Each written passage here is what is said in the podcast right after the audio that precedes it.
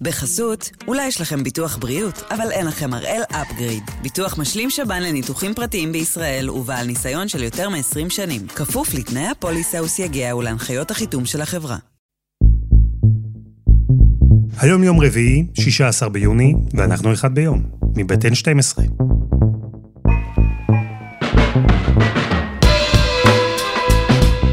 אני אלעד שמחיוף, ואנחנו כאן כדי להבין טוב יותר מה קורה סביבנו, סיפור אחד ביום, כל יום. אז אנחנו כבר אחרי השבעת הממשלה, והממשלה החדשה כבר עובדת. יחסי הכוחות בין הקואליציה לבין האופוזיציה, לפחות בינתיים, ברורים.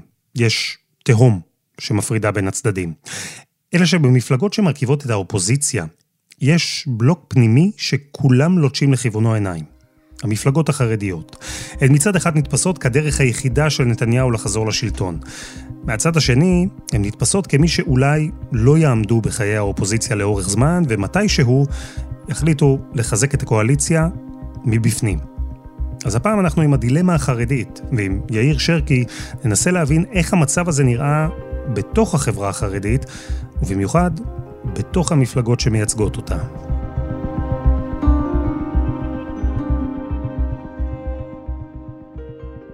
אהלן שרקי. אהלן. זה לא שלראות את המפלגות החרדיות באופוזיציה זה דבר אה, חסר תקדים, זה נדיר אמנם מאוד, אבל קרה כבר פעמיים בעבר.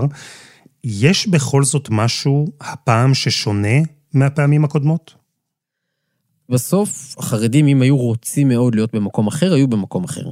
וזה שהם באופוזיציה היום, בסוף זו בחירה. זו בחירה שאולי הם תומרנו אליה, ואולי תמרנו את עצמם אליה, ואולי הציבור לא נתן להם קרדיט, ואולי רבנים העדיפו ככה, ואולי העדפה האישית שלהם הייתה ככה. אבל זו בסוף בחירה. זה לא שהיה וטו מהרגע הראשון ובנט לפיד לא רצו לשמוע על האפשרות שהם יבואו. אבל החרדים קשרו את גורלם בבנימין נתניהו באופן שלא היה כמוהו. הקונספציה הזו, שהחרדים בעצם אה, נמשכים לקואליציה בכל מחיר.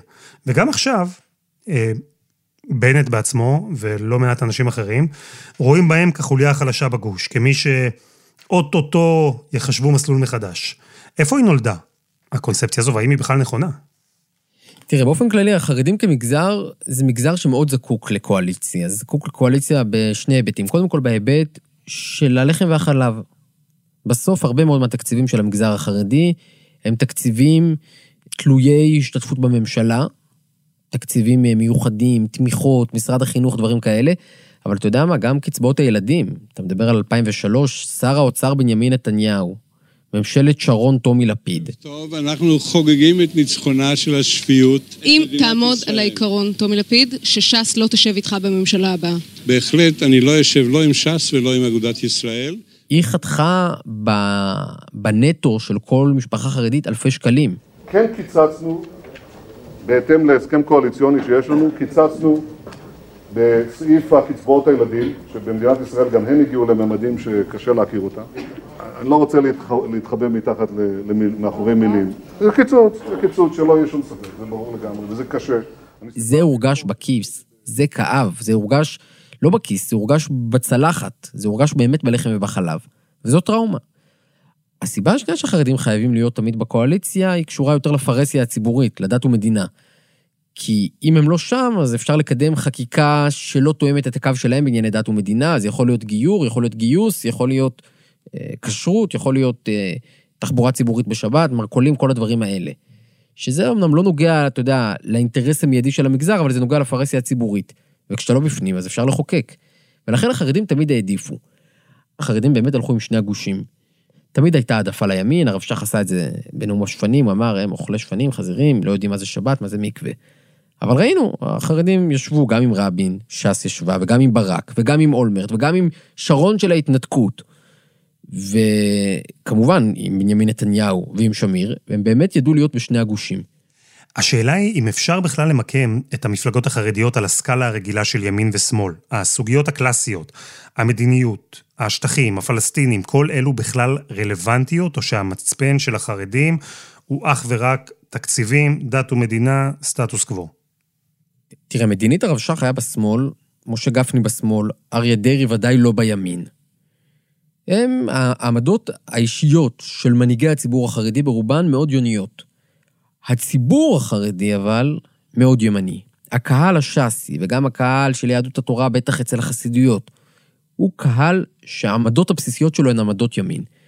אז במובן הזה ההליכה עם גוש הימין היא הליכה שהיא קשורה גם לעניין המסורתי, והיא קשורה גם לקהל.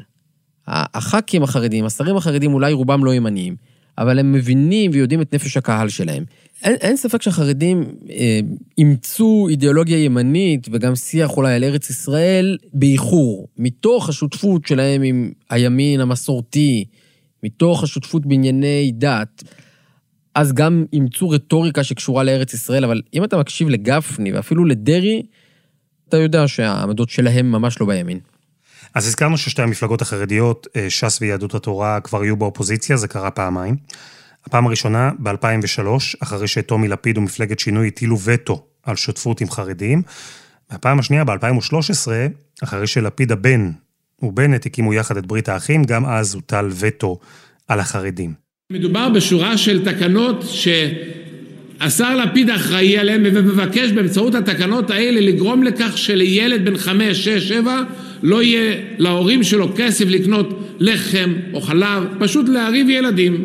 קודם כל אני משתתף בצערו של אדוני על זה שאתם לא בקואליציה, אני מבין שזה קשה ועוברים עליכם ימים לא פשוטים. הוא דיבר על המיסים שהולכים לעלות אל מול הגירעון אה, אה, והוא דיבר על זה, מר פרוש, אני רוצה להיזכר הממשלה שיצרה את הגירעון הזה, אתם לא הייתם שותפים לה? אתם הייתם עד עכשיו על המאדים? אתם הגעתם רק הבוקר למדינת ישראל? אתם ישבתם בכל ממשלה שהיא כבר שלושים שנה והגירעון הזה רשום על שמכם, אני רק זה שצריך לפתור את הגירעון שאתם יצרתם. ואם 2003 הייתה בסימן קיצוצים כבדים מאוד בתקציב שפגעו בחרדים, מה קרה בסבב השני של החרדים באופוזיציה?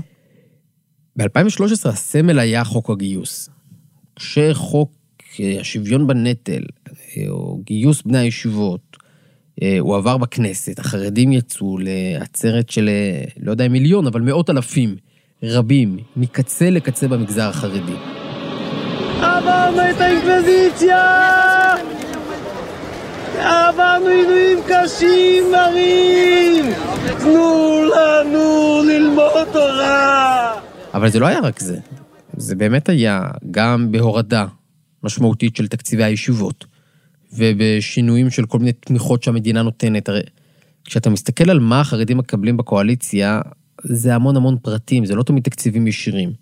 גם הנחה בארנונה היא הטבה לאברכים. גם הבטחת הכנסה למשפחות שרק אחד מבני הזוג עובד והשני לומד, היא הטבה שמשרתת בעיקר אברכים. ויש עתיד בקדנציה הראשונה עברה די בשיטתיות על כל הסעיפים האלו, ופשוט שינתה אותם אחד-אחד. ולכן באמת השינוי היה לאורך ולרוחב, גם בענייני הלחם והחלב של המשפחה החרדית, וגם בעניינים, בוא נגיד, של הסטטוס קוו, של פניה, של הצביון היהודי של מדינת ישראל. אז פעמיים ישבו המפלגות החרדיות באופוזיציה, ובשתי הפעמים זה תורגם לפגיעה בדברים המהותיים עבורם. השהות שלהם שם, באופוזיציה, היא לימדה אותם משהו? יש איזשהו לקח פוליטי שהמפלגות החרדיות אה, לקחו איתם להמשך? אני חושב שהרבה מהרטוריקה המאיימת, הרי אנחנו רואים אותם צועקים מאוד חזק, ויש אה, בזה גם הוצאת קיטור, אבל יש בזה גם תבונה פוליטית. הם מרתיעים, הרי לפיד עדיין מורתע בעצם ממה שהם עשו לו בסבב הקודם. לא נקבל את זה וזה לא יבוצע. אנחנו פונים לקדוש ברוך הוא ואנחנו אומרים לו, אבינו מלכנו, קרא רוע גזר דיננו. לא בגלל שצעקו עליו במליאה ואזקו את עצמם לדוכן וקרעו את הבגד.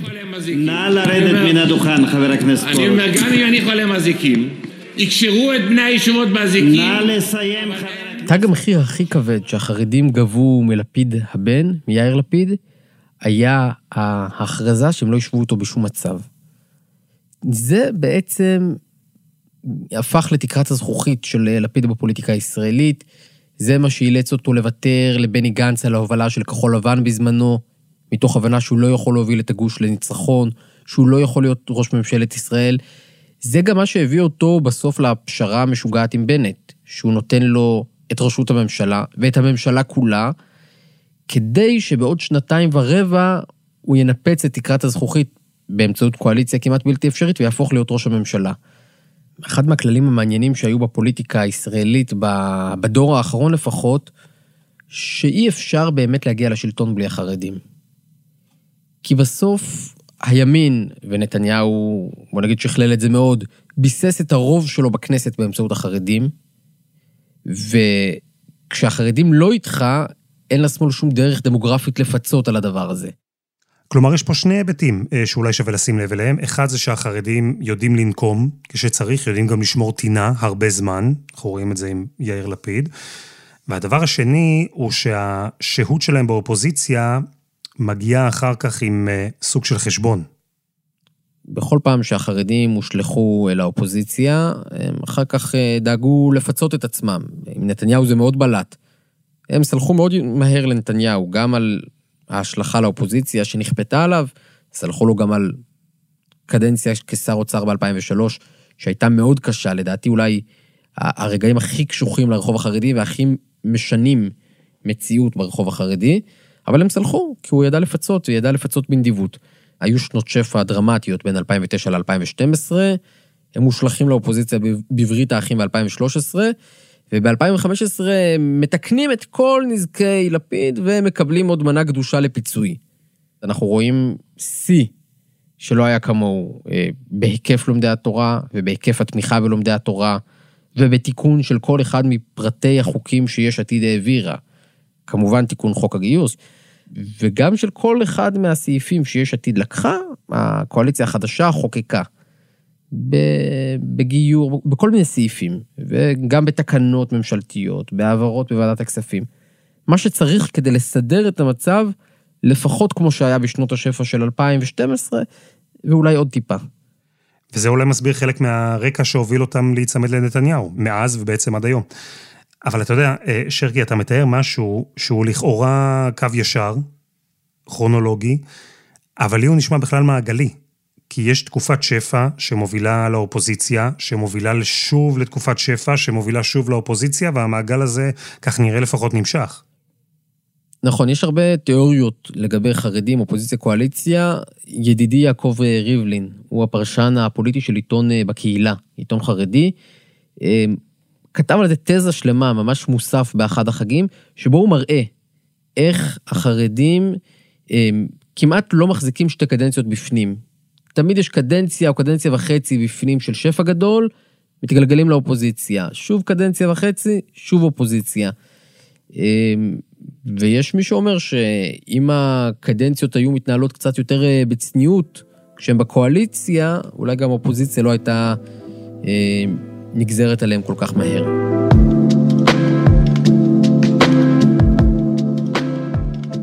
חסות אחת, וממש מיד חוזרים.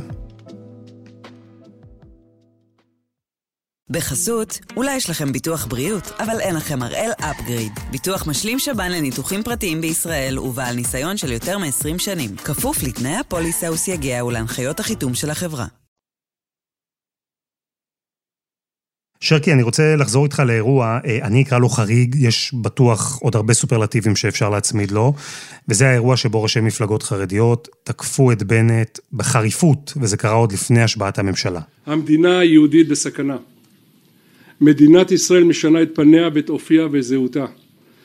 הממשלה בראשות בנט הולכת להרוס ולהחריב את כל מה שבמשך 70 שנים שמרנו יחד, גם בזמנים הקשים ביותר, על אופי וזהות יהודית למדינה המאפשרת לנו חיים ביחד. הוא רוצה שתהיה ממשלה שהיא ממשלה אנטי דתית. הרשע הזה, שהוא שותף של ההסכמים האלה. הוא לובש כיפה, אני קורא לו להוריד את הכיפה. אני חושב שיהיה מוגזם, מבייש את הכיפה שהוא לובש. קח אותי אה, מאחורי הקלעים של האירוע הזה, עד כמה הוא היה אותנטי, אם בכלל. תראה, זה גם אירוע שמשקף לחץ ואמור גם להוציא קיטור פנימה לציבור, וזה גם אירוע שמתכתב, כן, עם מה שראינו בהסכמים הקואליציוניים, כי בהסכמים עצמם, בין יש עתיד לסיעות השמאל מרכז, למרץ, העבודה, אה, ישראל ביתנו, אנחנו רואים הבטחות שלא היו כמוהן אי פעם בהסכם קואליציוני, אני חושב. תחבורה ציבורית בשבת, ברית הזוגיות, חוק המרכולים, אה, לפתוח כל נושא אפשרי, פונדקאות, אה, הרבה מאוד דברים שלא היו עולים על הדעת מבחינת אף ממשלה בישראל עד כה, ויש עתיד חתמה עליהם בקלות, מתוך ידיעה שיש הסכם גג עם ימינה שמאיין את כל ההסכמים הללו. הסכם הגג אומר, יש סטטוס קוו בענייני דת ומדינה בהכל, חוץ משלוש נקודות, אמ, גיור גם לרבני ערים, כשרות לפתוח לתחרות ומינוי רבנים ראשיים ציוניים. במקום כיפה שחורה וקו מאוד מחמיר שמרני, זזים לכיפה הסרוגה ולקו הליברלי של הכיפה הסרוגה של רבני צוהר. זו תזוזה שהיא כואבת מאוד לחרדים, אבל היא לא באמת, אתה יודע, משנה את הצביון היהודי והדתי במדינת ישראל מקצה לקצה. אבל בגלל שבטקסטים המקוריים כתוב דברים כמו תחבורה ציבורית בשבת, כתוב שתהיה ברית הזוגיות, אז יש להם את כל הלגיטימציה מבחינתם, את כל הצורך לצעוק. וזה מתכתב עם המציאות? הפעולות של הממשלה החדשה בינתיים מזכירות במשהו את שתי הממשלות שהיו בלי חרדים בעבר? מאוד מעניין להסתכל שבממשלה החדשה, לפחות כרגע אין שום איום על ההיבט התקציבי. על הלחם והחלב, לא מדברים לא על קיצוץ התמיכות בכוללים, ולא בישיבות, ולא במעט שנשאר בקצבאות הילדים. שום תקציב שנוגע לאינטרס של המגזר החרדי, הבטחת הכנסה, כל הדברים האלה, כרגע לפחות לא על הכוונת. אם יהיה קיצוץ רוחבי, מה שנקרא פלט, אה, הם ישלמו. אבל לא נראה שמישהו עבר וקרא מהם סעיפי התקציב שחשובים לחרדים, והוא הולך אה, למחוק אותם. בניגוד למה שראינו ב-2013 בברית האחים בנט-לפיד. עכשיו, עדיין יש פה כוכבית, כי איווט ליברמן הוא שר האוצר, והוא גם שולט בוועדת הכספים. והחרדים מאוד מאוד מאוד דואגים מהדבר הזה, ושואלים את עצמם האם בנט ולפיד יהיו מסוגלים לרסן אותו. אה, טוב, זה לא מאוד קשה להניח כרגע שבנט ולפיד לא נוגעים בתקציבים של החרדים, מתוך איזושהי תקווה למשוך אותם לתוך הקואליציה בהמשך. השאלה היותר מעניינת בעיניי, מה זה אומר על האופן שבו החרדים יתפקדו כאופוזיציה עכשיו? האם הם ישחקו את התפקיד של אופוזיציה לוחמת, או שדווקא בגלל זה יעדיפו להשאיר את כל האופציות פתוחות? מוקדם לדעת איך יתנהלו המפלגות החרדיות באופוזיציה לאורך זמן. אני מניח שעד התקציב בכל מקרה תהיה מלחמה גדולה. ודווקא בהפוך על הפוך, העובדה שהממשלה כנראה לא תיגע להם בתקציבים הישירים, אולי אה, תאפשר להם להיות יותר נגד הממשלה. כי דווקא כשנוגעים בתקציבים, אז אתה צריך לסחור. יש מה שלוקחים ממך, ואתה צריך אה, אצבע תמורת תקציב, ופה, לפחות באופן רשמי, הם כרגע אומרים, אנחנו בכלל לא, לא, מה שיש שלכם, שלכם, לא תהיה התנכלות אה, ספציפית למגזר החרדי, זה מה שבנט הבטיח. ומה שאולי משאיר את החרדים יותר חופשיים אה, ללחום את המלחמה האידיאולוגית, בלי לדאוג אה, לשאלת מה אוכלים מחר. יש בכלל שיח שמתנהל עכשיו בחברה החרדית, אה, שאולי הקשר ההדוק הזה עם נתניהו, הברית הזו ששלחה בסופו של דבר את המפלגות החרדיות למענו לאופוזיציה, שאולי הברית הזו אה, לא שווה את המחיר? כן יש היום שיח, בעיקר אצל העיתונאים החרדים, שאומרים, רגע, אולי לא היינו צריכים ללכת שבי אחרי נתניהו אל האופוזיציה, אולי היה צריך לכפות עליו להתחלף, לאפשר למישהו אחר בימין. כל מיני דברים מהסוג הזה, אבל תזכור שההחלטות הפוליטיות עדיין מגובות רשמית, גם אם לא ראינו את זה בעמדה של אה, גדולי התורה. ויש עמדה עקרונית, זה הסביר לי אחד דווקא, אחד המקורבים אה, לרב אדלשטיין, באמת מבחירי הרבנים הליטאים, הוא אמר לי, תשמע, זה לא ברית עם נתניהו, זה ברית עקרונית עם המסורתיים. ואנחנו מקווים שהיום הציבור המסורתי של בוחרי הליכוד רואה אותנו לא אותו, והוא בעתיד לא יפקיר אותנו. ושווה לנו בשביל זה אסטרטגית לשלם עכשיו אה, שנתיים, ארבע, ארבעה חודשים, תלוי איך, אה, במה אתה מאמין, באופוזיציה כדי לתחזק את הברית הזאת. וצריך לזכור עוד משהו, אנחנו אחרי אה, שנת הקורונה, שהייתה מאוד קשה למגזר החרדי, ואנחנו גם אחרי האסון במירון. זה משפיע איכשהו? צריך לזכור שהייתה מערכת בחירות שבה לראשונה המפלגות החרדיות נחלשות במספר המצביעים, לא במנדטים, אבל במספר המצביעים, גם ש"ס וגם יהדות התורה אחרי עלייה עקבית ממערכה למערכה, מאבדות כמה עשרות אלפי קולות. זה קשור גם לסמוטריץ' ולחב"ד וכל מיני תהליכים, אבל כן, זה קשור גם לקורונה. אני חושב שמירון זו דוגמה טובה. הצעד הראשון שמתכננת הממשלה החדשה לעשות, זה להקים ועדת חקירה בעניין מירון. לכאורה האינטרס של הבוחר החרדי בצורה הכי מובהקת שלו. הפעולה הפרלמנטרית הכמעט אחרונה שלהם כממשלה הייתה לנסות לסכל את הקמת הוועדה הזו. אני חושב שכן מתרחב איזשהו פער בין הציבור החרדי לבין נבחריו, אבל אני מאוד סקפטי לגבי האפשרות שתהיה אלטרנטיבה, כי צריך לזכור שבעולם החרדי המפלגות הן יונקות את הכוח מהרבנים. לכל מפלגה יש מועצת חכמי התורה, מועצת גדולי התורה, שהיא נותנת תוקף לכל החלטה פוליטית. אתה אומר שאני לא בסדר שלא הקמתי ועדת חקירה, לך לרבנים, תשאל אותם. ובאקלים הזה, אחרי המשברים והקשיים שדיברנו עליהם, ואחרי שהחרדים נמצאים עכשיו באופן אדיר באופוזיציה, אני רוצה דווקא להתמקד איתך רגע בשאלה הפרסונלית. ההצטלבות הזו של המקרים האלה, היא יכולה להאיץ איזשהו שינוי בקרב ההנהגה החרדית? תראה, אני חושב שאנחנו רגע לפני חילופי דור בהנהגה הפוליטית החרדית. אם נסתכל קודם כל על אריה דרעי, שהוא נראה באמת ללא תחליף מצד אחד בש"ס, מצד שני הוא עם המלצה לכתב אישום, זה תלוי בתוצאות השימוע, והוא כבר הרהר בכך שהוא יתפטר מהכנסת וינהל את ש"ס מבחוץ, גם כדי לעשות עסקים, אבל גם כי אתה יודע, עכשיו המשמעת האופוזיציונית, ואין קיזוזים, ולהיות בכל הצבעה, הוא, מבחינתו זה קטן עליו. הוא, טוב לו לשרת את ש"ס כשר בכיר, כחבר קבינט, לא כחכפ"ש באופוזיציה, וזה סימני לאות, והעובדה שהוא הרהר בזה בקול, מראים שהוא, שהוא עייף, ואני חושב שאתה יודע, גם אם הוא היה שר, מאוד קשה נפשית, פסיכולוגית לאריה דרעי, שהיה שר עוד אצל רבין, להיות שר אצל היורש של נתניהו. גם אם זה בני גנץ, ובטח אם זה נפתלי בנט או יאיר לפיד. הוא, הוא, הוא מרגיש שהם קטנים עליו. הוא מרגיש שהוא שייך לדור הקודם.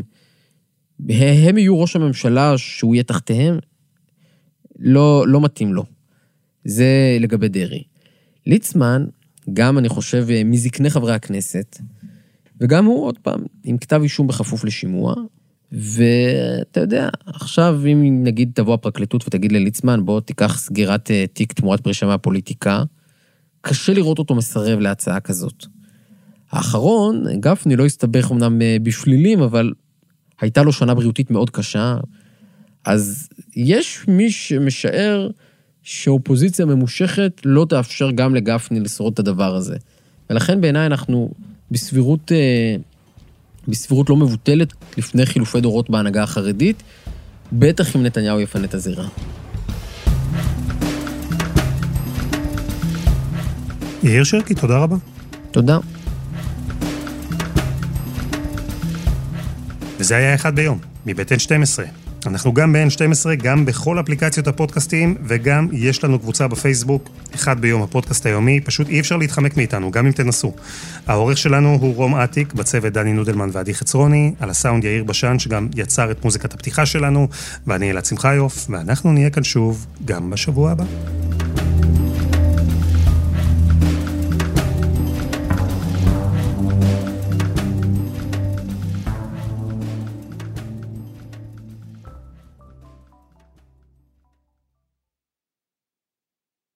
בחסות, אולי יש לכם ביטוח בריאות, אבל אין לכם הראל אפגריד. ביטוח משלים שב"ן לניתוחים פרטיים בישראל ובעל ניסיון של יותר מ-20 שנים. כפוף לתנאי הפוליסה וסייגיה ולהנחיות החיתום של החברה.